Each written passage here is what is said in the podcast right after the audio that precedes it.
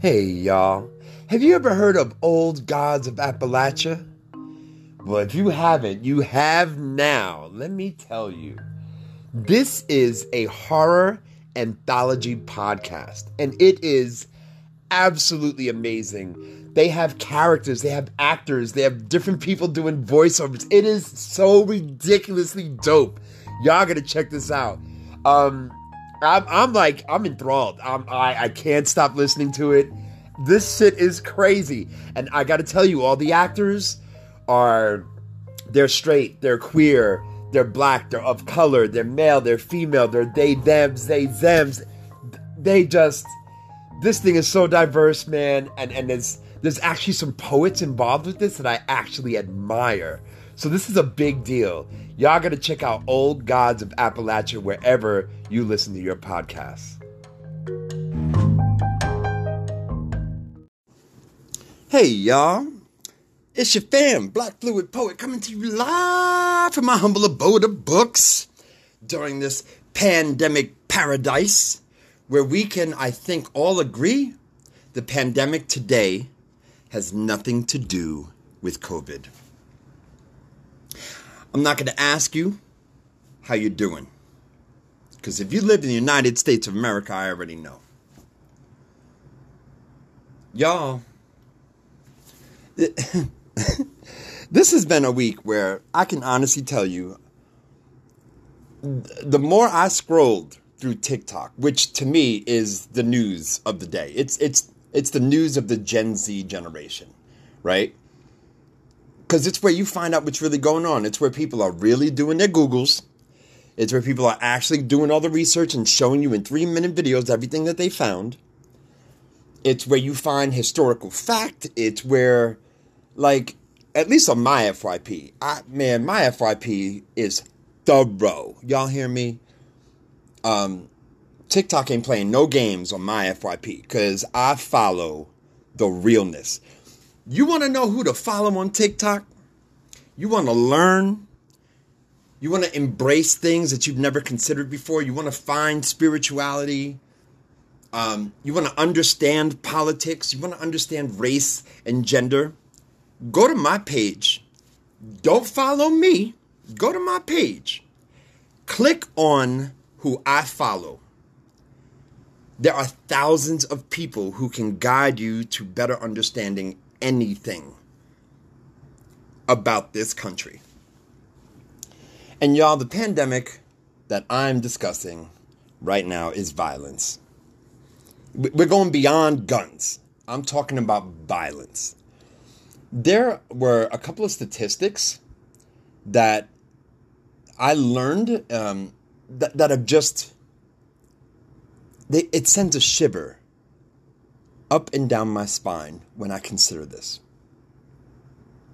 So, when you talk about the, the sociological structure of, of a country, the culture of a country, you know what I mean? You think about, just think about like, I don't know, England, right? Think about Nigeria. Think about South Africa. Think about Beijing. Um, think about Hong Kong. There are cultural norms, right? Even in Tokyo. Tokyo is a perfect example.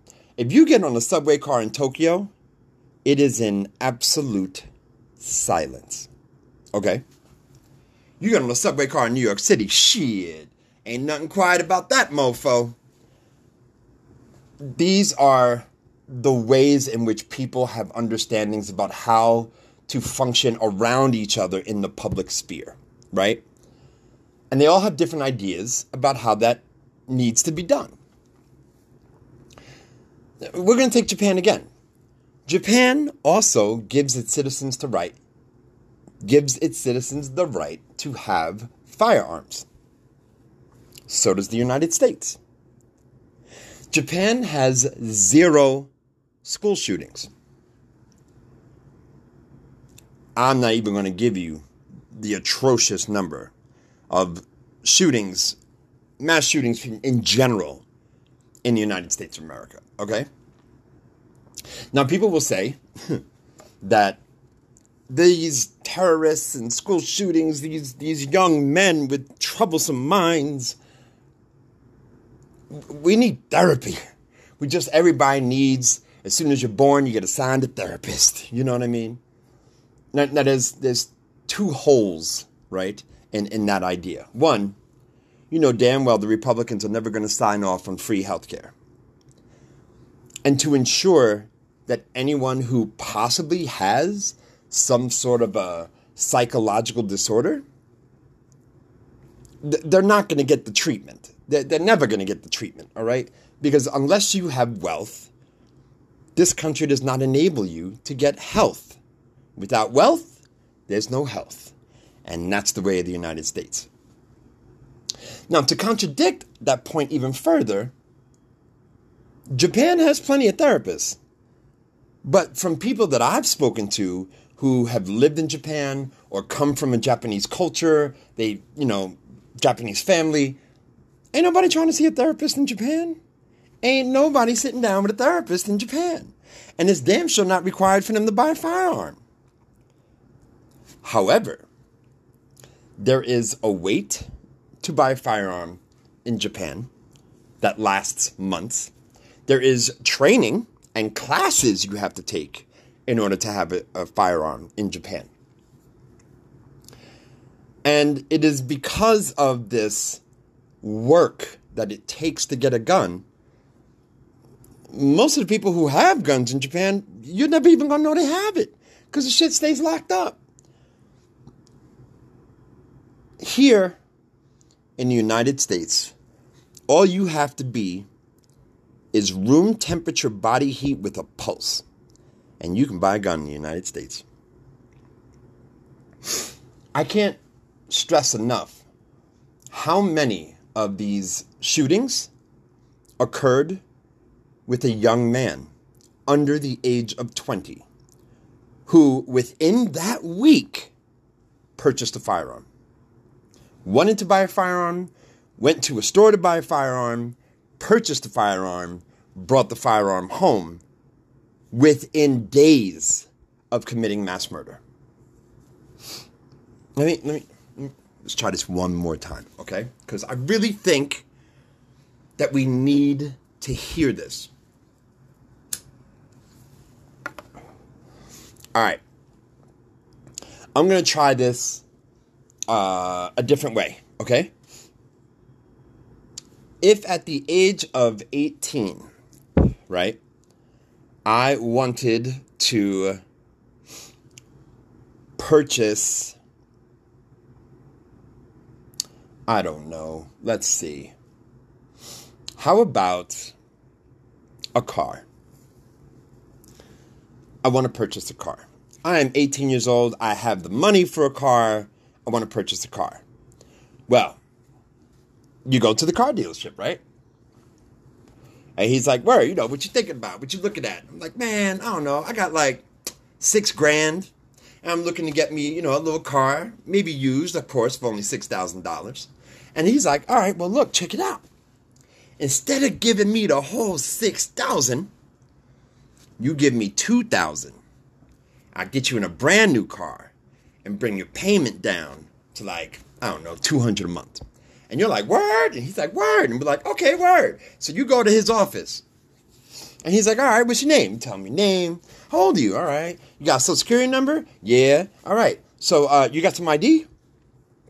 ID? What I need ID for? I got the money for the car. No, I, I need ID. Okay, okay, all right, all right. Well, um, here you go. here's here's an ID. Okay, you got a driver's license? Nah. You what? No, I don't have a license. But I figured I'd get the car and then eventually get the license.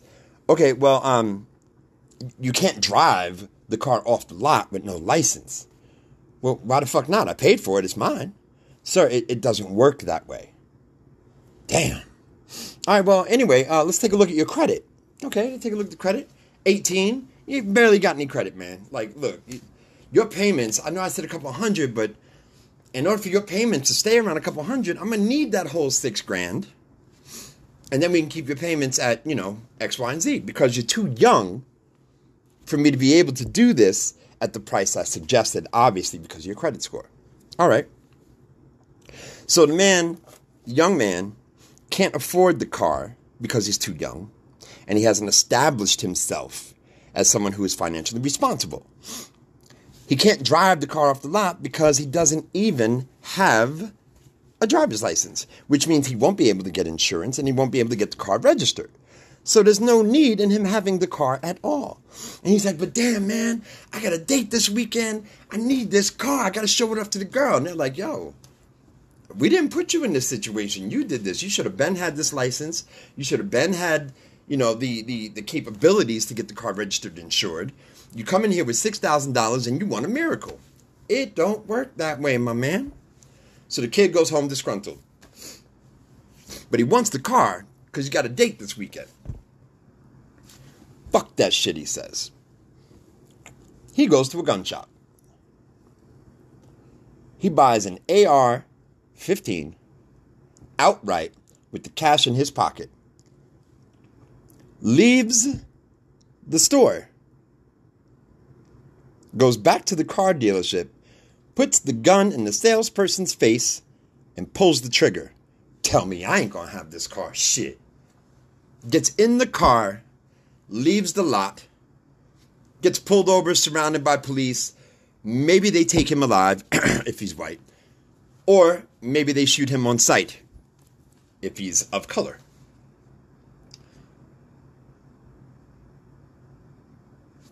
Does anyone else see a problem with that story? Aside from how absolutely ridiculous it sounds,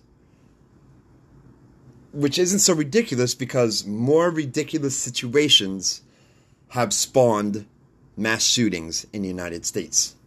Like a gentleman who one officer was quoted as saying was just having a bad day and proceeded to shoot up Asian massage parlors throughout, uh, I believe it was the city of Atlanta.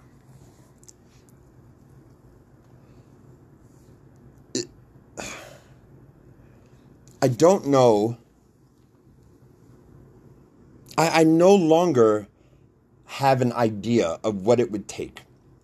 But here's what I know it would take a Democratic, a Democrat majority Senate, a Democrat majority House, and a Democrat in the White House is what it would take to pass reasonable gun law. That's what it would take.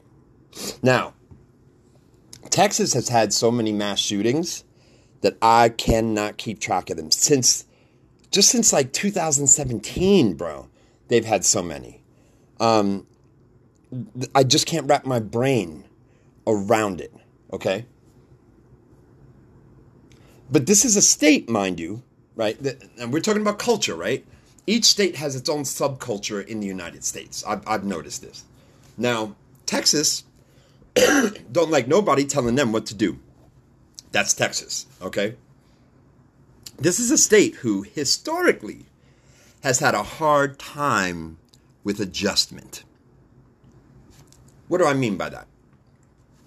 1863, the Emancipation Proclamation passes, and slaves, the enslaved Africans are then freed.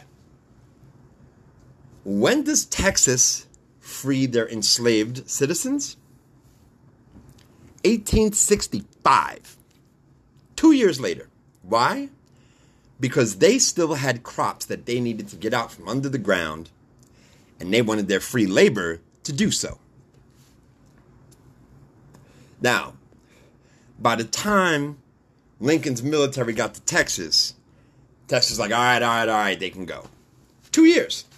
Two years two years, enslaved Africans were working for free when they weren't supposed to be working at all. This is how Texas has been. Since then, always, Texas is one of the last to give up some shit. What did Al Pacino say in The Devil's Advocate? That final fig leaf. Texas is the final fig leaf often when it comes to progress. And that's something that if you live in Texas, man, look, I'm telling you right now, if everything I'm saying right here is is is is re-traumatizing you and causing all this frustration, perhaps you're considering crying right now, perhaps you already were crying when I started this podcast. Understand this, you have two choices. run for office or get the fuck out of Texas. Like for real, y'all. For real. I don't know what it is about places like Texas, Tennessee, Alabama, Florida. What is it about the former slave states that refuse to move with the changing times?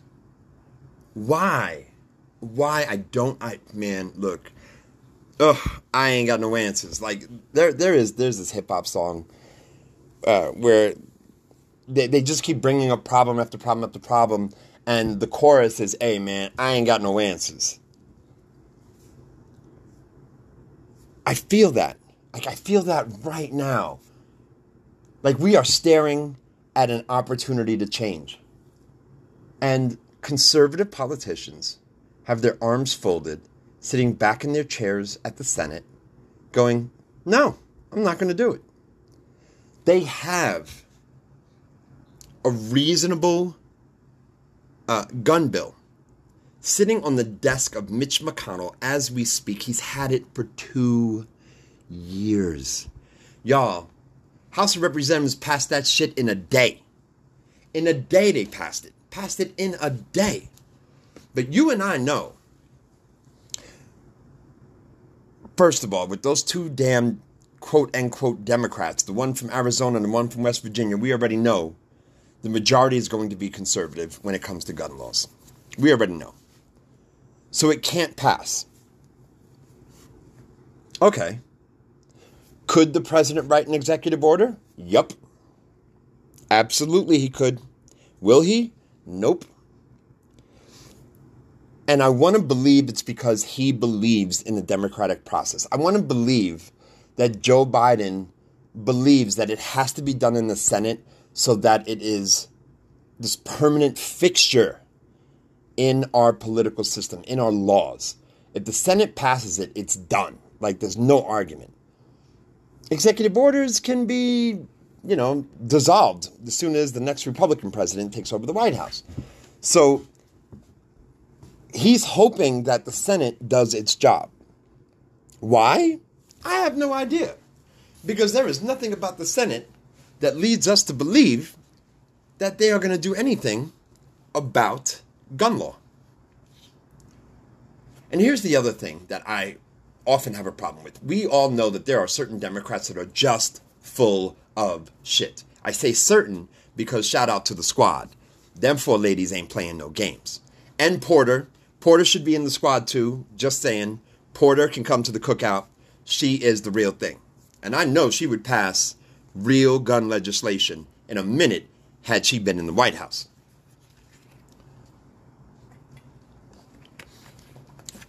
But I want to talk about these. I, I went off. Sorry about that. I want to talk about these two two statistics that I learned about the United States. One, one percent of the United States population has the potential of becoming a serial killer. That doesn't sound like a lot of people. One percent. That's not 1%. That's all. One out of every maybe 100 has the potential. Doesn't guarantee that they become a serial killer, but has the potential of becoming a serial killer. Okay. Until you realize that there are over 350 million people in the United States. That is 3.5 million people that have the potential of becoming a serial killer. Okay. Why bring that up? Because the majority of, of serial killers come from the United States. You know, second place where they come from? oh, you're going to love this. The UK. It is no coincidence that where white supremacy is king, violence is soon to follow. Because white supremacy and patriarchal systems. White supremacists and patriarchal systems will not function without violence because they are illogical, because they are irrational, because they are unspiritual. There is no other way to continue with those systems unless you force them. Think about white supremacists patriarchal systems as a round peg. And think about the progress of humanity as a square hole. White supremacist patriarchal systems are constantly being banged with a mallet to fit through a square hole, which is why this country is slowly, slowly, ever so slowly. People think it's happening fast. It's not. It's taken centuries to get here. It's slowly starting to dissolve. This country is coming apart at the seams. Nobody believes, nobody with an IQ over 45 believes in the American dream anymore. We know better than to think, well, anybody could be a millionaire. No, they can't. Everybody cannot be a millionaire, man. That's not true. Um, and, and, and I think a lot of us have come to these conclusions like, well, you know, there, there was a time. Here, here's the best way I could put it. I'm going to talk about my childhood for a minute. I had what I believe to be relatively a happy childhood. Now, was there toxicity? Yeah. Was there violence? Absolutely. Was there fear? Sure. Um, however, in the 1970s, people convinced themselves that this, whatever this is, this is how the world works. It's not going to change. Roll with it. Adjust. Stop crying, stop whining, get up, walk it off. That was the mentality of the 70s. If you were a, a, child, if you were a Gen X child in the 70s, did nobody want to hear about your physical pains? Did nobody want to hear about the emotional problems you were having? Um, you just raw dog that that toxicity shit and, and kept it moving because your only job in life as a child in the 70s was to get good grades in school and follow the orders of every single adult you came across. Period. Children were to be seen and not heard. That was one. Two, um, you, you did what your parents told you to do. Period. You did what your parents' friend who lived across the street told you to do. Don't let that woman find out you were doing some fuck shit because she will call your parents in a minute. And after she whoops your ass, then calls your parents, your mama came home and whooped your ass. This was the 70s. Now, I grew up in one of the roughest neighborhoods in New York City, the Lower East Side of Manhattan. It was the heroin capital. You feel me? There were abandoned buildings where drug dealers just put up shop. In this building, nobody ever had qualms about it. You know, bodies were found every morning around city dumps and in dumpsters and near garbage cans. Um, street gangs were everywhere in my neighborhood, man. And, and I mean, like, these kids were 10, 11, 12 joining street gangs. And they all had their t shirts and they all had their designated places where they hung out, you know, around the hood. Um, everybody had a parent strung out on dope. Everybody had, you know, uh, an alcoholic that was causing problems in their house. Um, most people I know had a very violent um, form of discipline happening where they live you know, nobody wanted to go home with bad news because every mother had a belt ready to go. Every grandmother had a belt ready to go. Every father had bare knuckles ready to go. Why the fuck is your teacher calling this house? Why the fuck can't you shut the fuck up in class and do what you're told? This was the mentality. However, with all that violence, all those drugs, all this lack of family values and immorality. Never was there a school shooting. You were lucky to get two kids having a fistfight inside the school. That's are you kidding? You wanted to have a fist fight inside the school and have my mama found out I was throwing bones in a classroom? Shit, you crazy. I'd end up in the hospital. Nah, son, me and you got beef. What did we say? Yo, three o'clock. I'm gonna see you after school. Word at the park, whatever. I remember the first day of school at PS 97, Lower East Side.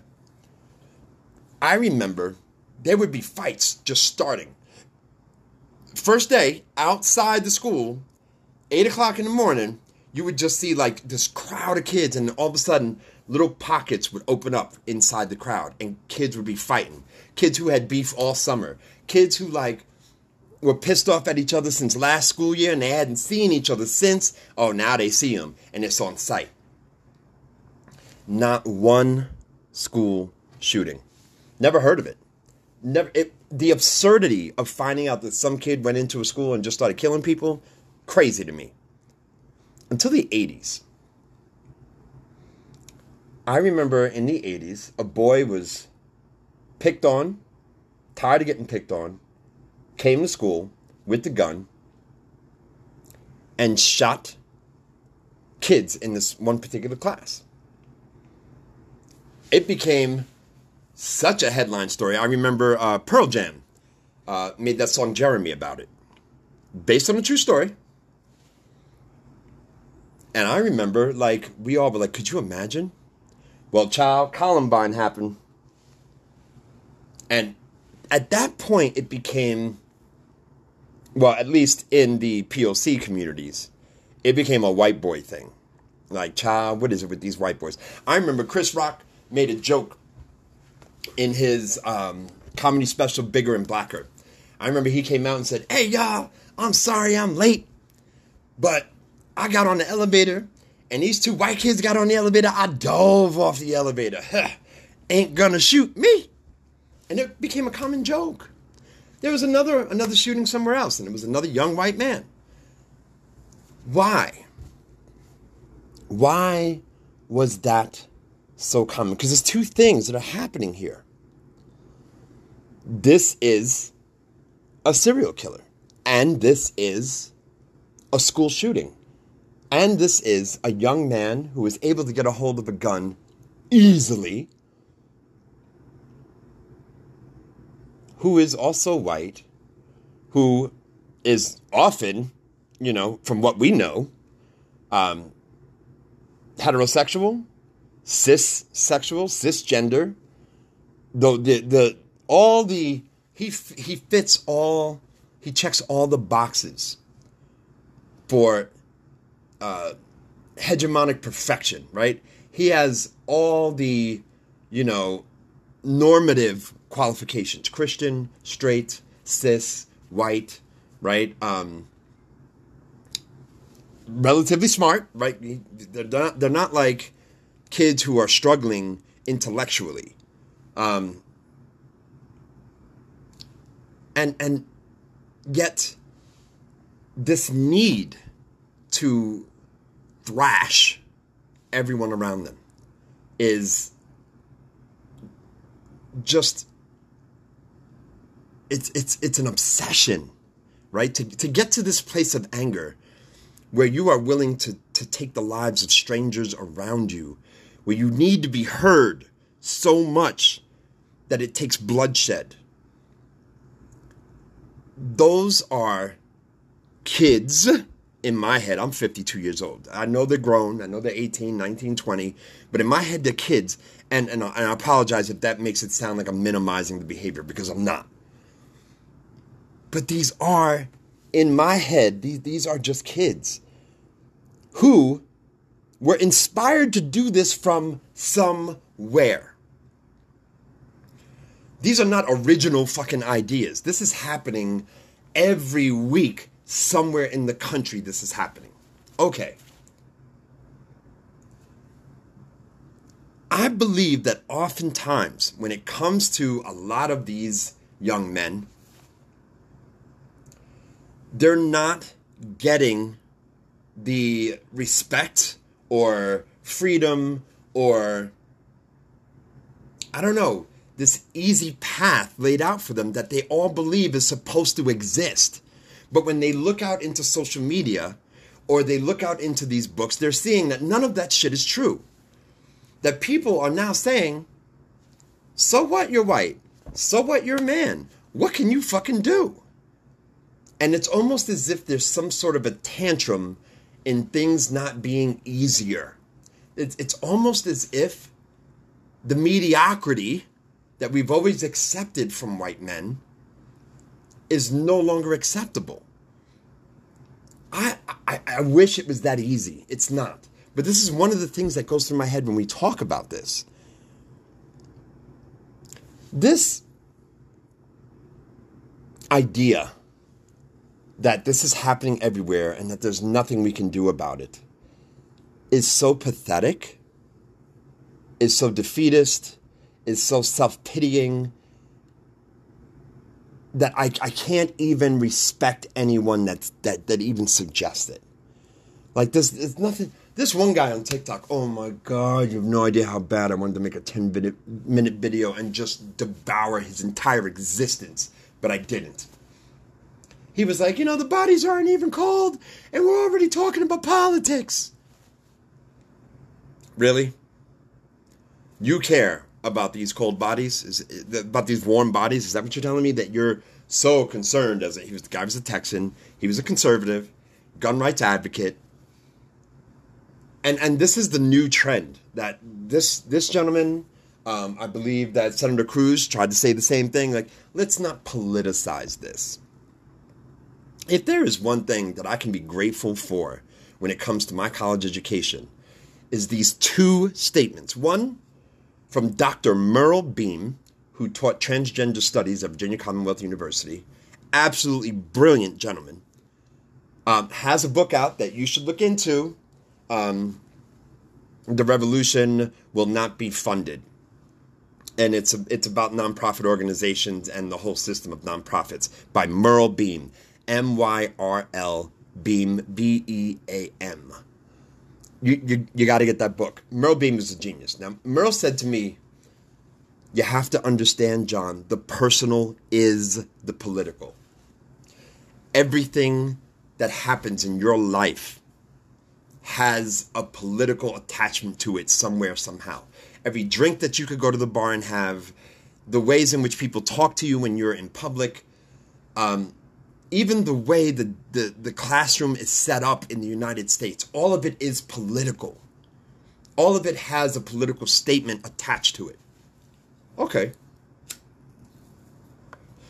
That made sense to a certain degree. However, I never really knew exactly what politics, the word politics, I never knew how exactly to wrap my brain around it. Like, what does it mean? You know, people say, you know, that, oh, they're talking politics. Oh, well, let's not make this political. What, what does all of that mean? Okay. And I, have done this in another podcast, I know, so I'm, I'm going to keep this brief. Um, God, I'm mad. I can't remember his name right now. Freaking genius. This guy, uh, he got his doctorate in law from um, Brown University he is the head of the political science department at VCU, unless he's already left. He was still there last I heard. Um, I don't know why I can't remember this man's name. He's a freaking genius. And I asked him, what exactly does politics mean? And he said, who gets what and why? And I said, that's it? He goes, yep, that's it. It's the best way I could explain it. That's politics. So when we're talking politics, when we're talking about who gets what and why, we are trying to understand the systems that are in place. Okay. So when you walk up to Senator Cruz and say to him, you know, while he's blabbering on about the 19 families that are grieving right now, and and this, you know, sounding British uh, journalist says to him, so does this mean that you are prepared to discuss uh, gun laws? And he goes, Well, let's not make this political. now take what I said and put that in place of the word political. Well, let's not make this about who's getting what and why. Do you, do you see how that works now? Do, do you see how that works? Let's not talk about who's getting shafted and who's getting blessed. Let's not discuss why these kids are dead and these white kids are not let's not, you know, elaborate on how it's so possible for murderers to get a hold of a murdering machine and then bring it around people who weren't prepared to die today and open fire. Let's not talk about how possible that's happening in our state as opposed to other states. Because, I mean, you know, the way he makes it sound like, let, us not make this political and let's not make this into a game, is what he's saying. But isn't it a game? Isn't it a game? Isn't this the same game that Cruz used um, during. Um, oh, I'm so mad I can't remember people's names right now.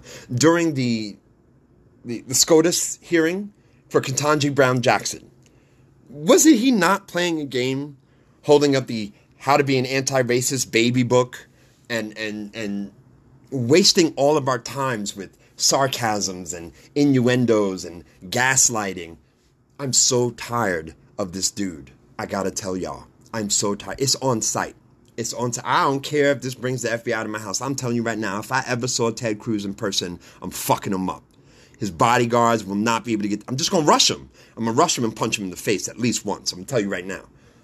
I'm in Albuquerque. I ain't that far from Texas. Someday, I truly believe I'm gonna be in a corner store, and this man gonna walk in and just want to buy a sody pop, and I'm going to punch him in the face in the back of the stove. I promise you. But anyway, let me digress. See, violence. Now, there's also been studies done uh, with brain scans that serial killers and corporate CEOs have the exact same brain scan. Why is that?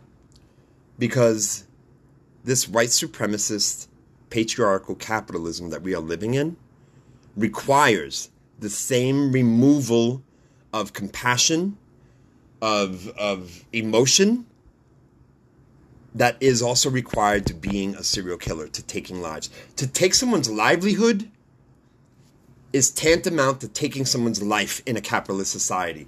Dr. Cornel West used to talk about a social death. And a social death is not that far from physical death. They use it all the time on death row. The first thing that happens is they kill you socially 23 hour lockdown. You know what I mean? No contact visits. Um, you know they, they remove all the stuff from from your room from your cell you, end up with nothing in your cell basically and all you're doing is waiting at that point to die because you've, you've accepted that there is nothing anymore to live for you're not going to be touched you're, you're not going to hear new music you're not going to you know ever experience anything that makes life worth living so many people in this country are dying socially. I don't know what's going on with this young man and his parents, but I could tell you it's a very good chance that his family had been dying socially for a long fucking time. That this bullshit about essential workers that for some reason still can't get enough money to pay their bills, but they're so essential, right? Um, the inability or the unwillingness of this country to raise the minimum wage the lack of health care available to people who are at or below or just above the poverty line.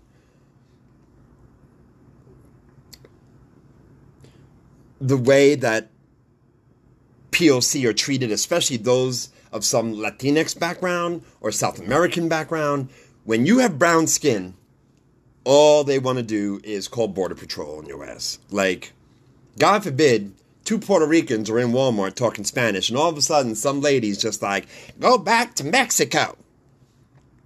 This is that white supremacist patriarchal system I'm talking about. Do I know why this young man did what he did? No, hell no. Got no idea.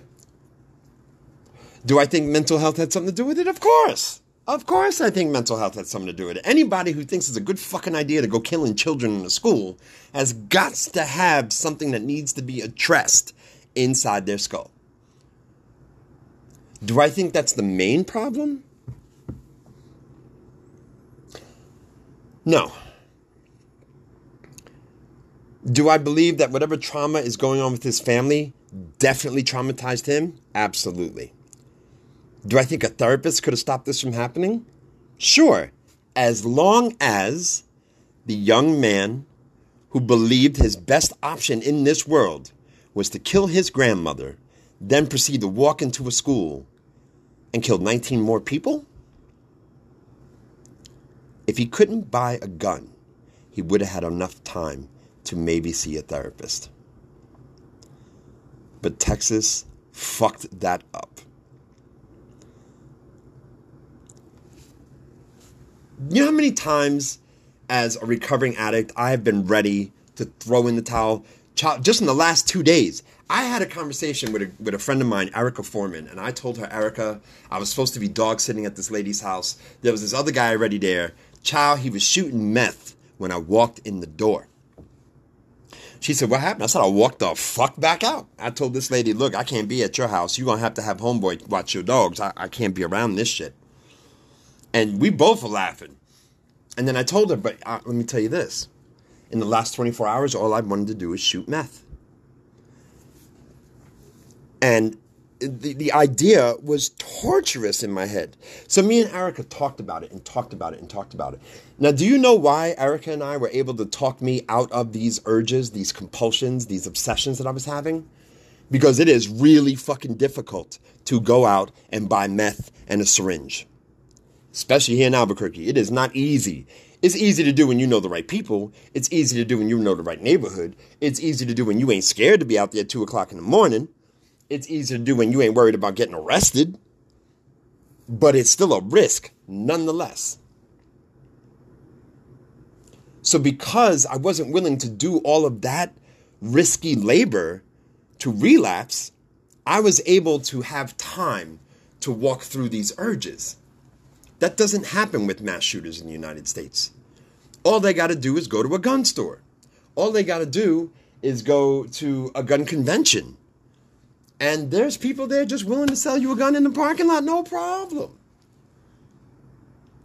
We are out of our minds with this shit. And the saddest part is that these politicians know that the citizens are not going to do anything about it because that's the lesson we've taught them time and time again. Now, look, I'm, I'm going to do some, uh, some ads, got to pay some bills. I'll be right back and we're going to talk about this, okay? Love y'all.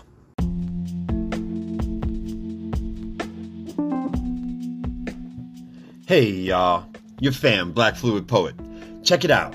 If you love this podcast. I want to thank you for favoriting the podcast because it means the world to me. However, the way I can get more advertisers is to have more subscribers. If advertisers um, see that um, I have a lot of subscribers, they will be more willing to give me opportunities to advertise for them. So, in order for me to get these ads, I need to get to a decent amount of subscribers. So you come here to anchor.fm and you go to support and you can pick 99 cents, 4.99 or 9.99. Please feel free to pick 99 cents. I, I, I am overjoyed at anyone who wants to support my dream of getting this podcast taking off. You know what I'm saying? So please just consider it. If I could get a thousand subscribers, I could get out of this poverty thing. You know what I'm saying? Because, yo, the struggle is real. Y'all take care.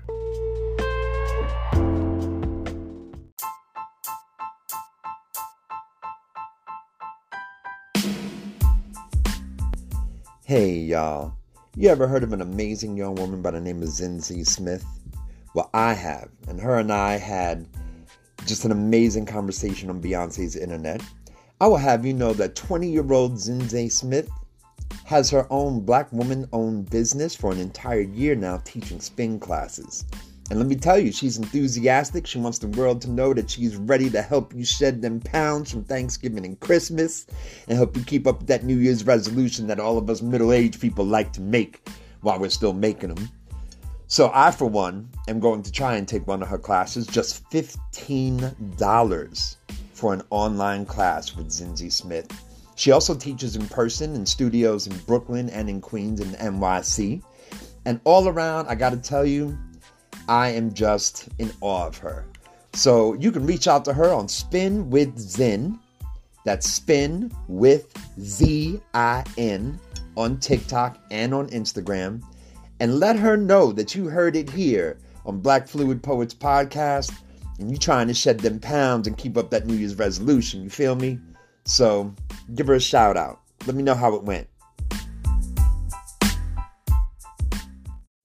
Hey, uh, it's your fam, Black Fluid Poet, aka John S. Blake, back. And let's let's keep this conversation going, y'all. Now I know I'm all over the place because there is so much to talk about, and I don't want to make this a week long segment about violence in the United States. I just we need to talk about these things. However, for me to discuss violence is it's it's too much. It's draining for me. What I need to say right now, right, is that our politicians don't think we have what it takes to change their minds. you could tell by the way they passed this whole, you know, they, they diminished Roe versus Wade. You, you could tell the way the Supreme Court did that shit. They ain't batting an eye at us. They're not. They're not worried about, you know, the liberal left at all. They're not considering our potential for for anger because most of the people on the left are really looking for peace. It's the people on the right that are like, I got my gun. I don't care. I don't want no black people in my neighborhood. I don't want to hear about no critical race theory. Don't teach my kids about nothing homosexual or I'll kill you. Like, that's where they're coming from. I don't know where's our equivalent to that. Like, you're to start teaching queer theory in school or we to kill somebody. Like, we, we don't have that. It sounds ridiculous even saying it because so many of us on the left are working from an idea of inclusion. We're working from an excuse me, from a black feminist perspective of intersectionality. We um, that is to say that we understand that what works for one might not work for another because they come from a different background, different life experiences, different gender, different skin color, and they see the world differently and they are addressed differently. Therefore, we can't have a cookie cutter way of learning for everyone. Now, people like that don't throw out life threatening alternative, like life threatening. Um, um, uh, what's the word I'm looking for?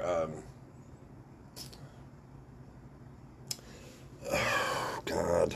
See, when I'm emotional, the intellect just kind of falls apart. Um, we don't force people to think, do what I want or I'll kill you. The left just doesn't have a reputation for that.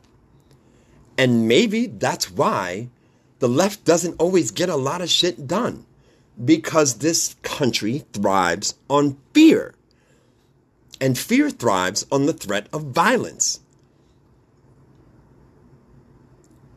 And power in this country is run that way. These politicians are more afraid of their campaign donors than they are the citizens in which they are supposed to represent. You know how people always like, oh, the police are here to protect you. And people of color are like, the police ain't never been here to protect you. The police are here to protect property. That is some neoliberal bullshit. And we all understand that it's about property. We know it's about property because you will serve more time for robbing a bank than you will for raping a woman. We know this. So this country is more concerned about property and income and finance than we are human life. It's always been this way here. Always. So these politicians are not going to make stricter gun laws, knowing that the gun lobbyists are going to go to fuck off on them. So, what is the solution? Man, I'm about to say something real corny. Vote. Aside from threatening people on the right, aside from threatening politicians on the right, we don't have a lot of options. I will say there is a, there is a couple of options like nobody going to work until these gun laws get passed. Does that is that realistic? Probably not. Pull your kids out of school and stay home.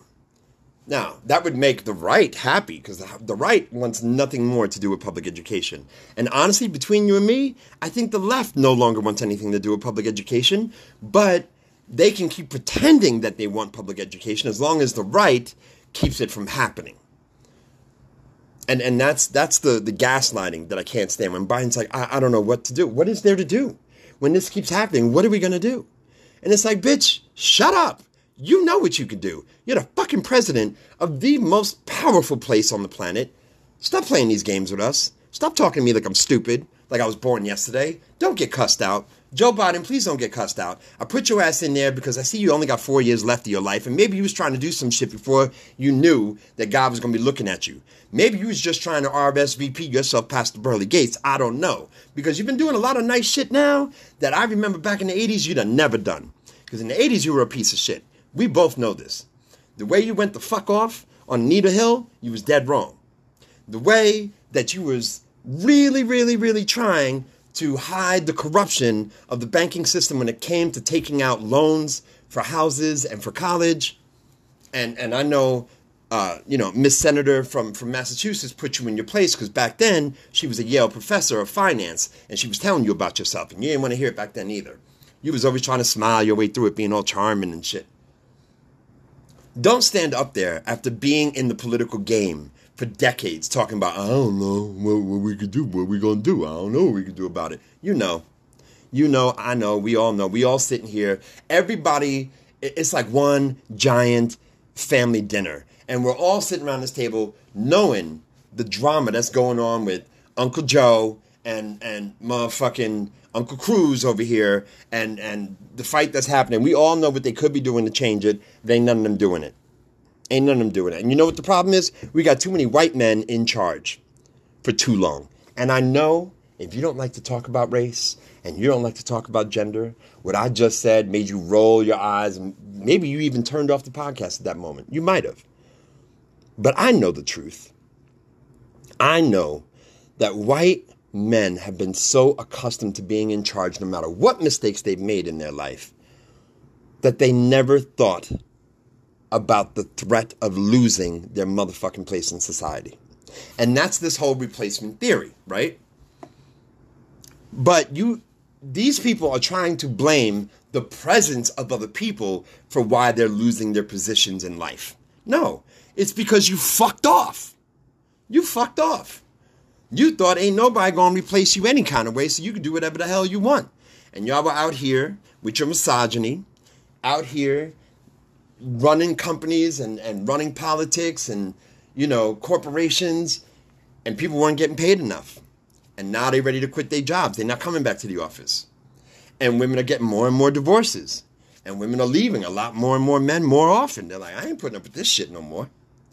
And even jobs are like well yeah i could hire you you're a nice young white man but you're not as smart as lakeisha who just got her master's degree because black women are now the most college educated demographic in the country. So now you feel replaced.